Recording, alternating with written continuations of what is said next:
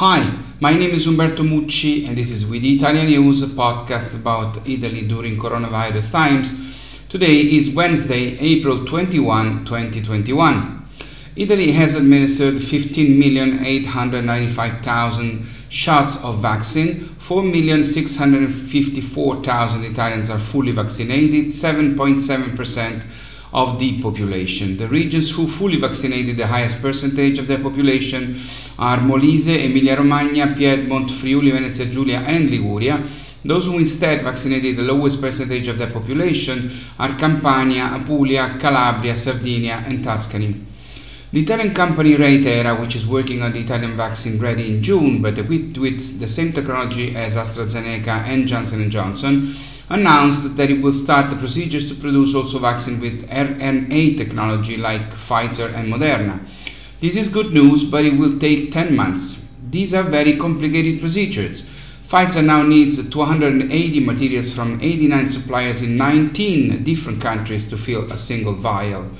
The production process initially took 110 days, now reduced to 60. Fortunately, in June, the European agency that approves vaccines will be able to analyze the application of CureVac, a German company financed by Europe which has more advanced technology than Pfizer and Moderna and uses RNA. The vaccine can be stored at room temperature and should have no side effect. The EU has reserved 450 million doses. Meanwhile, the same European agency yesterday gave its second approval for the use of Johnson & Johnson in Europe, verifying that there is a possible link with rare thrombosis, but that the benefits far outweigh the risks. Italy will begin its distribution today, recommending its use for the over 60s, as does AstraZeneca. Based on this, the extraordinary commissioner for the vaccination campaign in Italy has assigned each region a number of vaccinations to reach for the goal of 500,000 total daily vaccinations across Italy.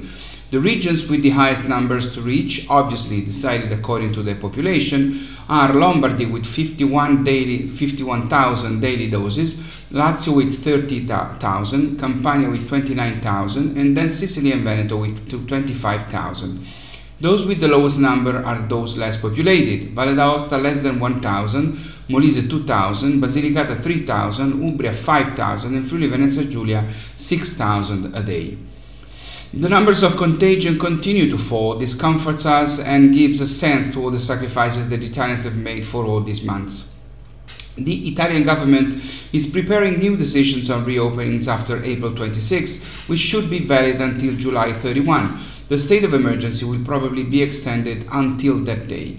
The latest news born from the meeting of the government with the regions concerns the school. It will not be possible to have all Italian high school students back to 100% in attendance. The percentage drops to 60% in the yellow and orange zones and 50% in the red zones because travel by public transport risks being too dangerous and the cause of new outbreaks and contagions.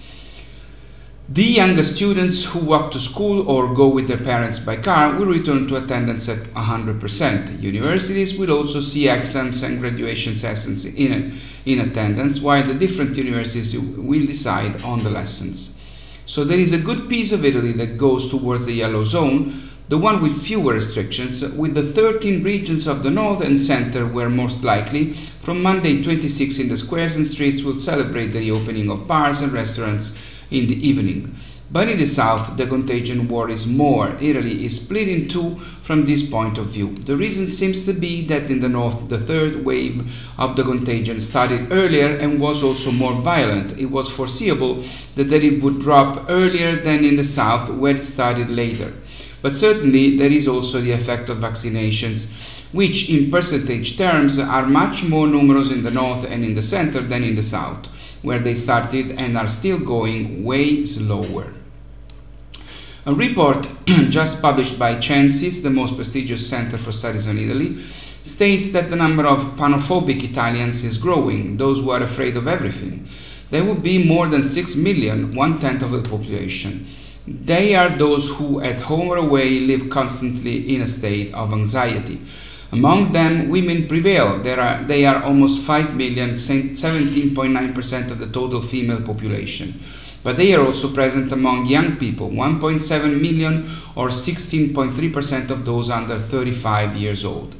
The report also says that from March to October 2020, many women locked in their homes were more exposed to violence from partners and cohabitants. The requests for help for the anti-violence violence and stalking, stalking telephone number were 71.9% more than in the same period a year earlier. In the same period, the number of crime, crimes fell. As a result of the pandemic, 18.9% fewer crimes were reported than in the previous year. Homicides fell by 16.4%, robberies by 18.2%, thefts by 33%, and burglaries in apartments by 34.4%. On the other hand, computer crimes have increased 13.9% more than in the previous year. One Italian in three does not feel safe when banking online. One out of four is afraid to use electronic payment systems to make purchases online. And the percentages rise sharply among the older people and among those with low levels of education.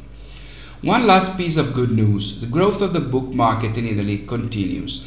Figures released by the Italian Publishers Association speak of a clearly rising trend with an increase estimated at around 26.7% compared to the same period, the first quarter of last year. The sector is driven by the bonus granted to 18 years olds by the government. From this channel between January and March 2021, about 75 million euros arrived for publishers who print books. This shows which is the most important place of sale for publishers, which is confirmed the web. According to data released by the Italian Publishers Association, the book market has become digitized. Bookshops, which until a year ago accounted for over 70% of the market, today do not exceed 58%. Small publishers are doing fine. Their market share has grown steadily over the years from 39.5% in 2011 to 54.1% between January and March 2021. And speaking of books, I leave you with a curiosity. Do you know which is the most translated Italian book in the world? If you are thinking about Dante, Petrarca, Boccaccio, Ariosto, Machiavelli, Tasso, Foscolo, Leopardi, or Manzoni, you are wrong. None of them is even in the first three. The most translated Italian book in the world is Pinocchio by Carlo Collodi, translated into 260 languages plus one dialect, the Milanese from Milan. There are also alternative versions of, versions of Pinocchio compared to the classic text, narratives that have the puppet as the protagonist but change settings, side characters, and adventures depending on where in the world the translation is set. In second place is Don Camillo by Giovannino Guareschi with 59 translations, and in third place is Il nome della rosa by Umberto Eco with 51 translations.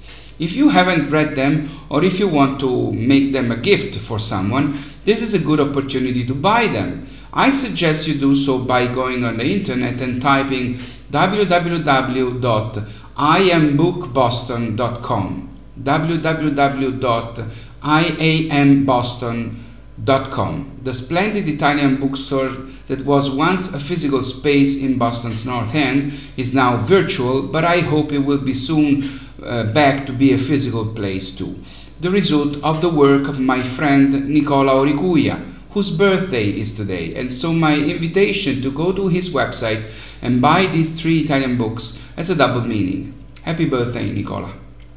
This is for all for now. It's all for today. Please stay safe and stay healthy. I'll see you next Friday. My name is Umberto Mucci. This was uh, with Italia News. Ciao from Rome.